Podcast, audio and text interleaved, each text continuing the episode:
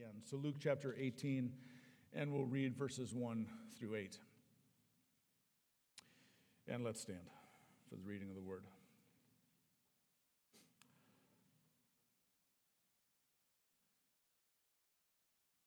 This is, this is another thing that strengthens us, right? Just the reality that. This is, this is God speaking right now to us. He, that is Jesus, told them a parable to the effect that they ought always to pray and not lose heart. And he, Jesus, said, In a certain city there was a judge who neither feared God nor respected man. And there was a widow in that city who kept coming to him and saying, Give me justice against my adversary. And for a while he refused, but afterward he said to himself, Look, though I neither fear God nor respect man, yet because this widow keeps bothering me, I will give her justice so that she will not beat me down by her continual coming. And the Lord, Jesus, said, Hear what the unrighteous judge says, and will not God give justice to his elect who cry to him day and night? Will he delay long over them? I tell you, he will give justice to them speedily. Nevertheless, when the Son of Man comes, will he find faith on the earth? This is the word of the Lord to you. You can have a seat. Today, we're moving out of our series on uh, our statement of faith that we called We Believe, and we're into a brief follow up series that uh, we've entitled Afterwards. And it's just like a- after, the, the idea is after the We Believe series, what are some things that we need to think about? Lives affected by what we believe. Because, like we've said throughout our whole time going through the We Believe series, it, it, if it's just filling our heads with information, and not actually being applied in our lives, then it's, it's just that. It's just information. But we want it to affect our lives. And so, lives affected by what we believe, and these are some afterwords about that. We've addressed certain elements of application throughout the series, we believe, but these ones are kind of more topical, specific areas uh, considering how to apply that which we believe. And this morning we want to connect what we believe to prayer. And I've preached on prayer, or we, Dan Kale and I, have preached on prayer, or Ken Mellinger has preached on prayer last year. I think this same first Sunday of the year. Um, we've preached on prayer numerous times, and I'm not overly convinced that we need another sermon on prayer that is kind of informing us that we need to pray. I think we all know we need to pray. Um, or that, that at least the people of God do pray, that we are to depend on Him. And I don't know that we need a, a good apologetic on, on that. We ask God for all sorts of things. We just spent the last 10 minutes praying for all sorts of things. We seek Him in prayer. We come into His presence by the blood of Jesus, not only to worship Him with songs of praise, but to pray and to pray individually and to pray together, prayers of intercession. The problem is so often one of the primary things that God's people wrestle with is this foundational issue of a lifestyle of praying. We can come together to pray, speaking to myself. I can pray from the pulpit.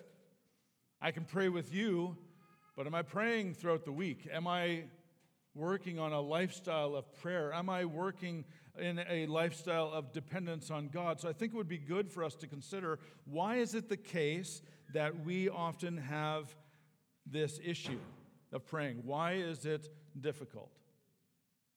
Um, I'm assuming that for most of us, it's difficult. I'm not going to ask you to raise your hand, but, but in my pastoral ministry over the last three decades, it's, I want to say, it's somewhere in the 90 percentile. now, it's, it's a lot of us who struggle with prayer. We, we, are, we are, this is one of our big issues.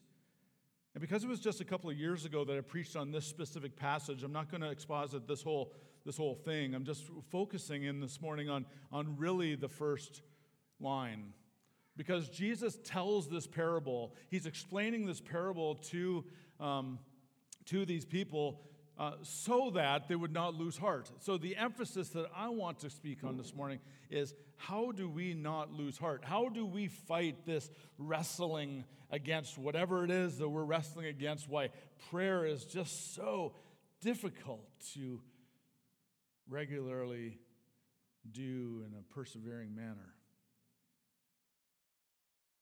We are being encouraged in the whole text to to talk with God, to ask of Him, to seek Him in prayer, to not faint, to not lose heart, to, because God is not like this unjust judge, right? He's, he's actually, He's willing. If the unjust judge is willing to listen, well, then the just judge, the just one, the one who loves you, He's going to listen. So go to Him, take it to Him. That's the context we're in. So, so again, let's be honest with each other. Do we not pray for certain great things and having received no seeming answer in the time that we desire, simply give up? and we come to assume any number of falsehoods about the power of prayer and about the purpose of prayer. We begin to think, my words mean nothing. My words just hit the ceiling and bounce back. It's as though God doesn't listen to me. That, that's, that's how we can tend to feel. I pray and I pray and I pray, and no answer comes, seemingly. Uh, Jesus even says in this text, He says, I'll tell you, He who gives justice to them speedily. And I remember having a conversation with Joy and just saying, I don't think that's true. And that, that's honesty that Joy would ask to say that question. It sure doesn't seem that God's answering speedily.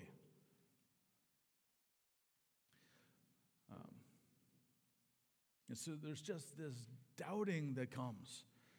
We, we simply stop asking. We, we perhaps not just question whether God's listening, but we can get to a place where we question whether there really is even a God that's listening to us. And our prayers become small, and they become feeble, and they become non existent.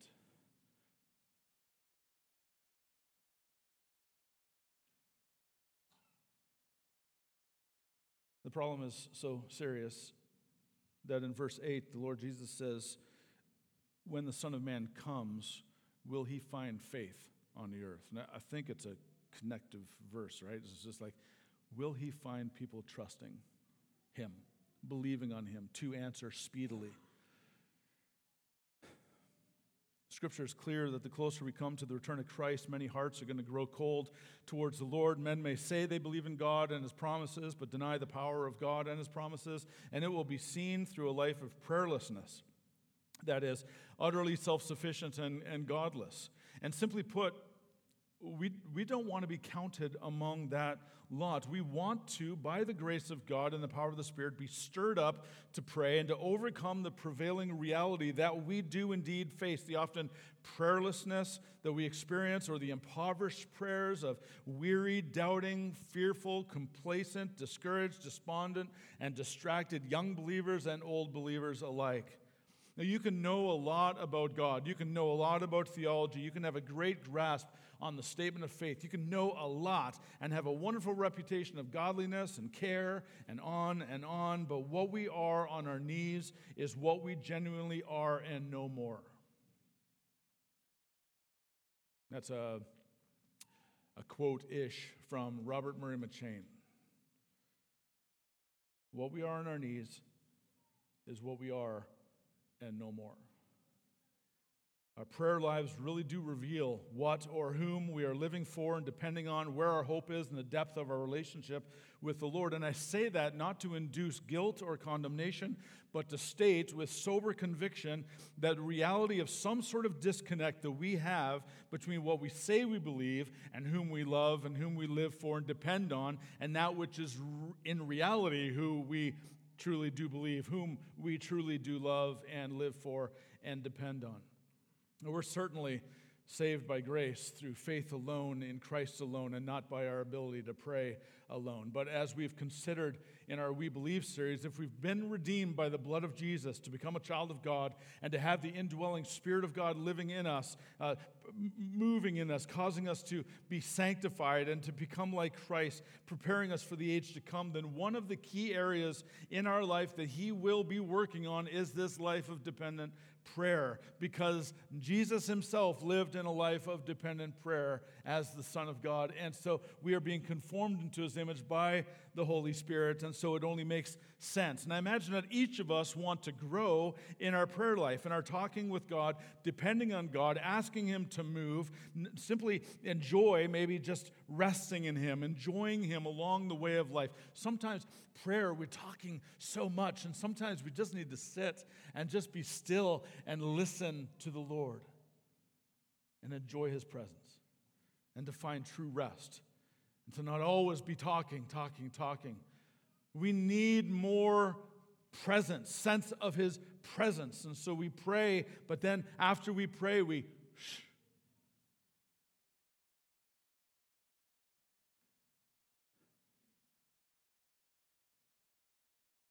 Most, again, of our prayer lives are not what they ought to be, and we know that.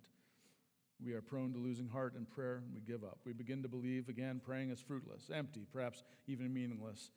And what we can tend to do, kind of like a sermon on evangelism, a sermon on prayer, can sometimes just simply make us feel bad about ourselves.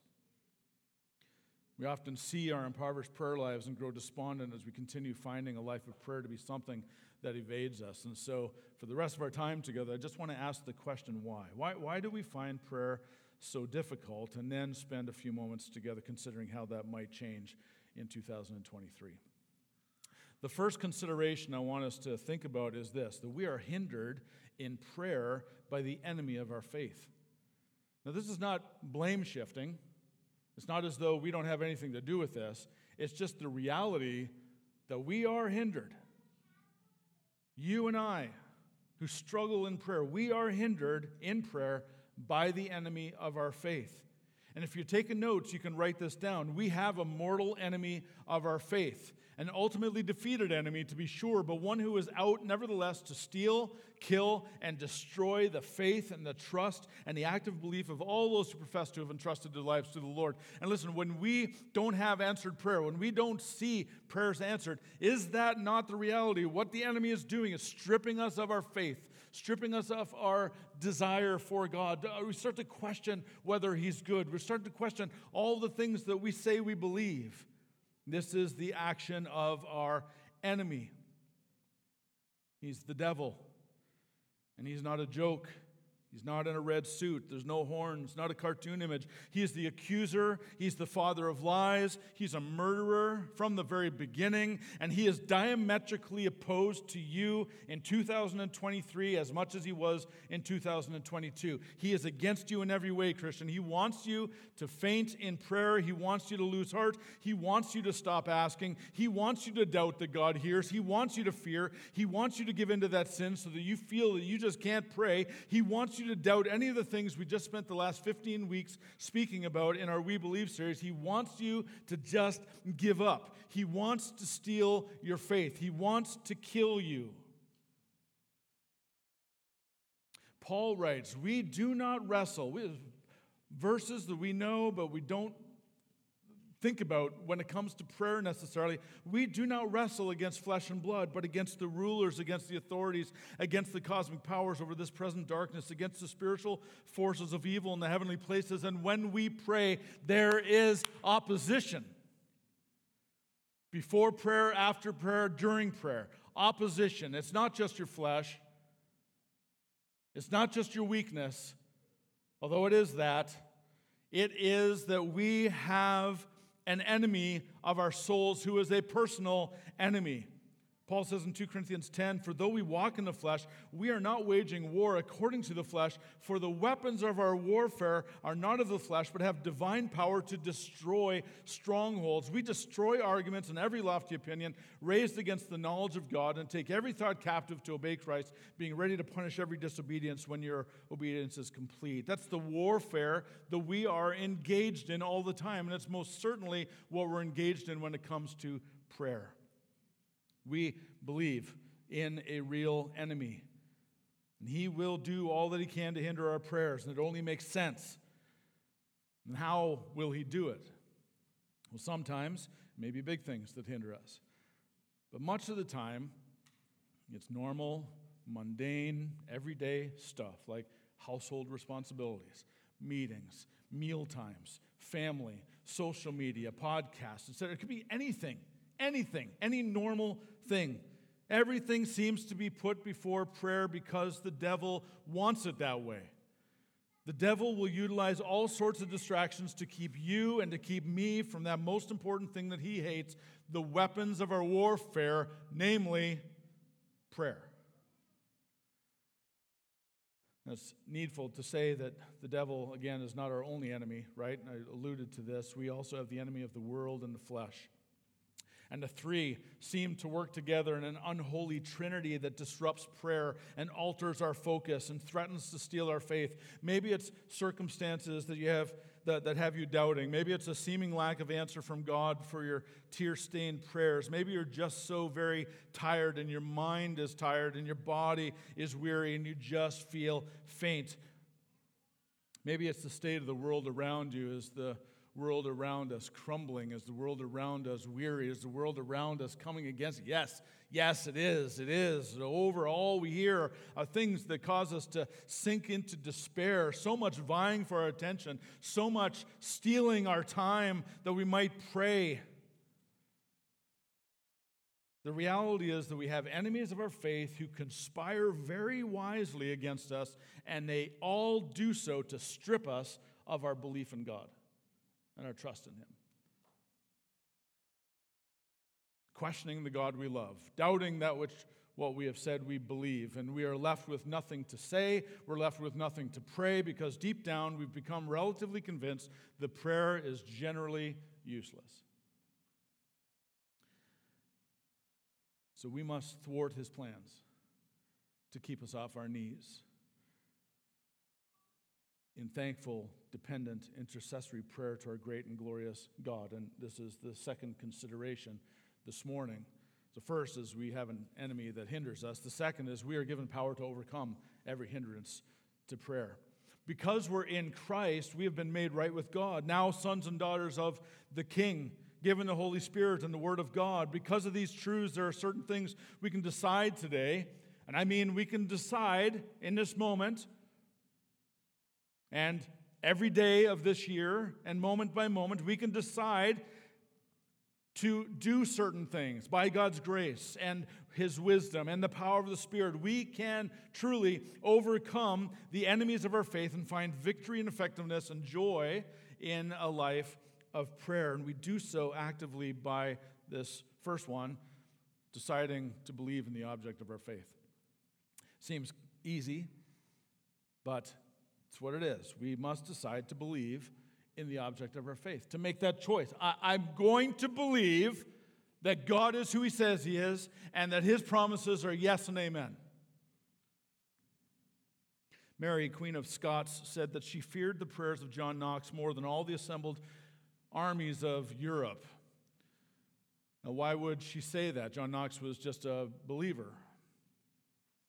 Not because he had an army, but because he was on his knees. And there was power there because he believed and entrusted the character and promises of the sovereign triune God. He did not have power in himself alone as some sort of magician or illusionist, but power because he beseeched the King of Kings, because he had decided to believe by the power of the Spirit in the Word of God, in the promises of God, and in the God of the promises.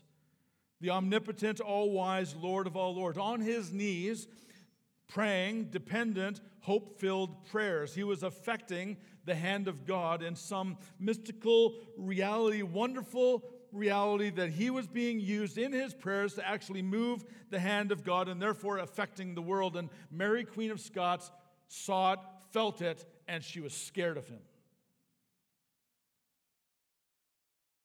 He believed the parable that Jesus told, and he did not lose heart. He knew he was weak. He was a man just like us.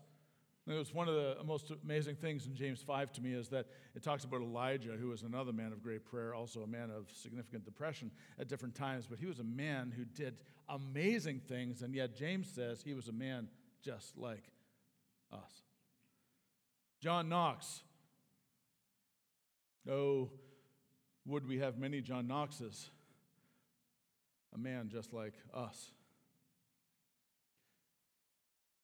He knew he was weak, but he knew that God was omnipotent. And by way of the gospel of grace, he had access to the very throne room of that omnipotent, personal, loving God. And he knew that God, in his sovereign, wise will, has called us to pray to him, not only by way of dependence, but in some manner, again, being used to move his hand to see his will accomplished. William Cowper, a, a wonderful poet and hymn writer, who also struggled significantly with his doubts and struggles in this very area. He says this He said, Satan trembles when he sees the weakest saint upon his knees. Now, that to me is a wonderful thought. Do you not feel weak? Spiritually weak? We think we need to be powerful in prayer, but the Lord simply calls us in our weakness to depend on Him in prayer taking him at his word, crying out to God in our weakness, but believing his character, his promises. Not only a special thing, a special tier of Christian, it's for every Christian, no matter how young, no matter how old, no matter how healthy, no matter how bedridden a Christian might be. Let me address uh, an issue that might be popping in your head right now. Perhaps you would say, you know, you say that I need to take God at His word, then why does He say that if we ask Him anything according to His will or in His name, that He would do it for us?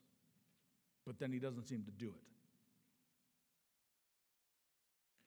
That's a good question. And there's so much more to be said about this, but let me just, just share it for a moment. If you were to take any single one scripture on answers to prayer and build an entire doctrine on that passage, uh, that would be a generally unwise and potentially dangerous thing to do. A wiser path is to take all the scriptures together, which discuss how God answers prayers, to consider what we know about God, how God has revealed himself, about his character and his integrity. Con- consider a couple of examples of earnest prayers asked but not received, perhaps something like the Apostle Paul pleading with God to remove the thorn from his flesh, yet receiving the answer no repeatedly to arrive at some sort of broader, more final summary understanding of prayer. So we look to the object of our faith and we pray believing his promises. That though he says he will give justice to them speedily, if it's not speedily enough for you, then where do you go? What do you do? Well, you say you yield to the good God of grace and you say, I know that you are a God of justice. I know that you will bring about justice. And when you bring about justice, it's going to happen speedily. And so I will trust myself to you. I will entrust myself over and over and over again to you.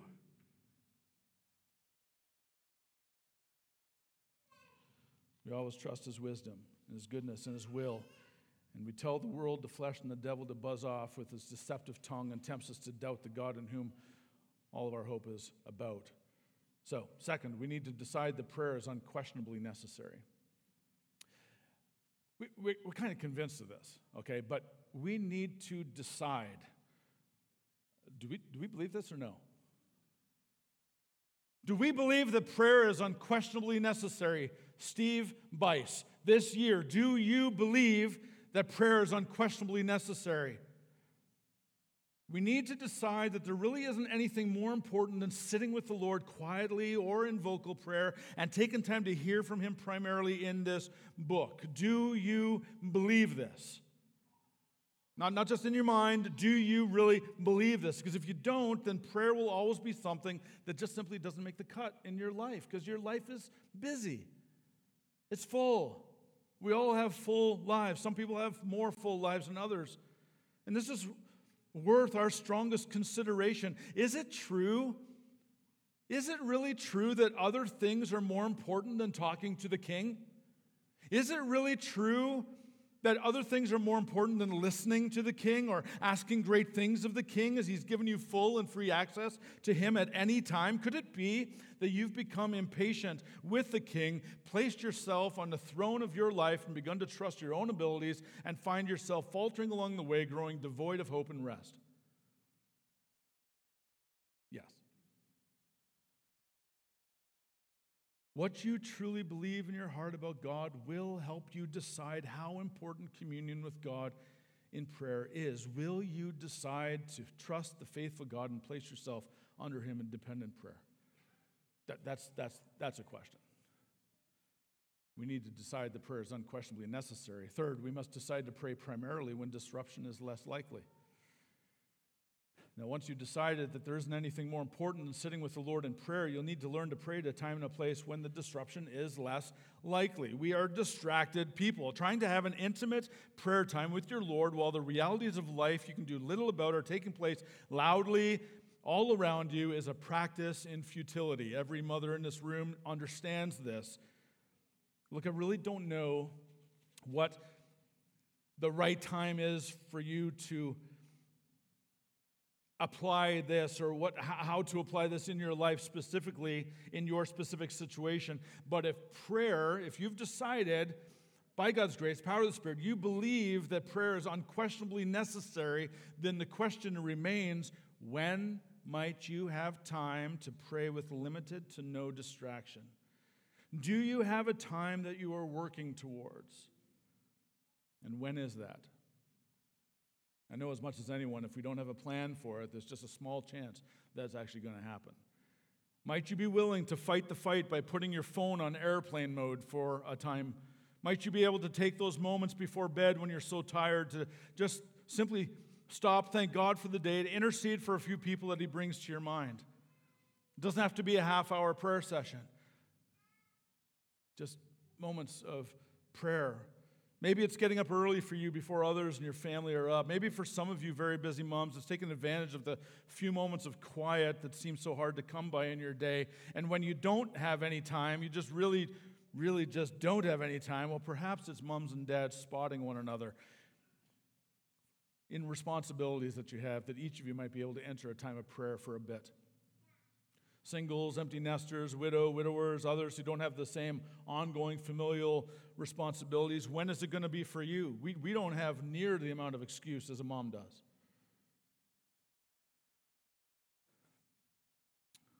We need to set boundaries in our lives. And that means you need to decide that there can be nothing else more important in your day than meeting with God, reading a Bible, praying to Him, having communion with Him, and, the, and, and it's got to, it, it, it, you've got to make a decision when's it going to happen? When is it going to be? Where is it going to happen? And when you have that, when you make that, when you make that decision, tell your spouse, tell your kids, let them know, tell a friend, have them pray for you to follow through on this and help you grow in this area. One more area, one more thing. Uh, four, we must decide to not be controlled by external circumstances. This kind of goes along with the previous one. How many of us who say we don't have time for things are controlled by the pull of social media or the most recent news bulletin. That your curiosity gets the best of you, and the next thing you know, you spent 30 minutes scrolling through Instagram reels, laughing at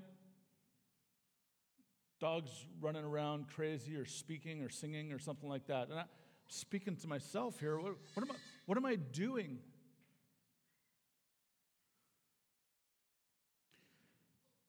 Perhaps you're reading the comments section of the most recent social media provocation. And perhaps this afternoon you go home, or if you haven't done it already, I just encourage you not to, to, to like look at the Ohio State, like the way people are speaking about, about whoever, and you start kind of getting all upset about it, and it's like 30 minutes worth of comment sections. Perhaps you've watched the same event played on TV 25 times in a row, the same commentary being offered, or you spend all your time checking out TikTok or TikTok or whatever. TikTok, yeah. Look, it's not, it's not that those things are necessarily bad. Um, they're fun, cute, all that. But there are sometimes things that we allow to control us and to strip us of our time. We have fear of missing out. We, we want to know what's happening in someone's life what they're doing, what they're not doing. And if we give in to being controlled by these things, you can be assured that the world, the flesh, and the devil is going to keep more of the same coming. And even though he served and taught and ministered to people for hours upon hours, so much that he was absolutely exhausted on many occasions, even sleeping during a rather enormous storm on the Sea of Galilee. Jesus never allowed anything to get in the way of his communion with prayer with his Father. May we follow his example there. Now, let me close with one thought. Perhaps you've decided that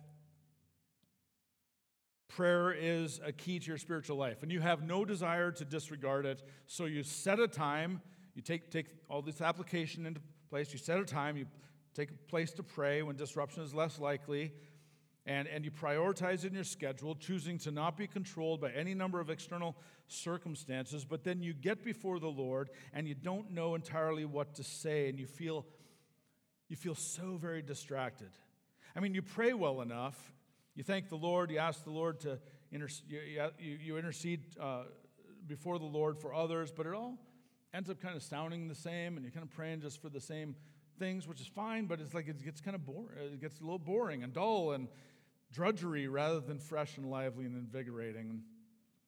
This is not a solution to that entirely, and it's not the same prayers over and over and over and over again should be drudgery, but a way to kind of perhaps tackle that a little bit is by picking up this free book in the back and just taking time to read it this year. So every, everybody gets a, I mean, as long as they last, should, should take one of these home. Um, I found this very helpful. Uh, a couple of others of you as well. But Praying the Bible by Don Whitney. Um, here's how the book's described in the back. It says, When you pray, does it ever feel like you're just saying the same old things about the same old things? Mm-hmm um, offering us the encouragement and practical advice we're all looking for. This author uh, outlines an easy to grasp method that he has the power that has the power to transform our prayer life, praying the words of Scripture.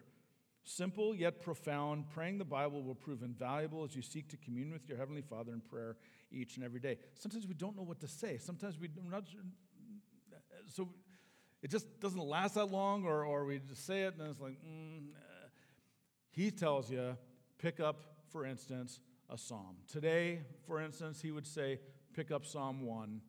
It's the first of the month. So pick up Psalm 1 and begin to pray through Psalm 1 and intercede for people along the way. If Psalm 1 is not doing you anything, then jump 10 Psalms and try Psalm 11.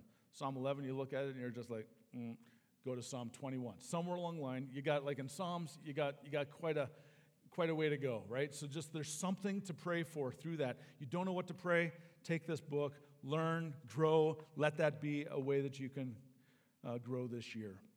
As we gather, we pray together. We pray for one another. So take the opportunity to do so as we gather together as well. And may we in 2023 grow to connect that which we believe with our lives of prayer. May we fight the good fight against the enemies of our faith by trusting in and believing God and His Word and deciding by the grace of God and the power of the Spirit to kick the devil in the teeth and as we pray. And as we pray. And as we pray. We don't lose heart. And we help one another until the day that we see Jesus face to face, continue to pray and fight the fight. What a privilege and joy we've been given to be able to talk to our sweet King who calls us to himself freely with confident access to seek his face and to ask him for anything we would desire, trusting in him to give us exactly what we need in due season. And in the end, answering us speedily.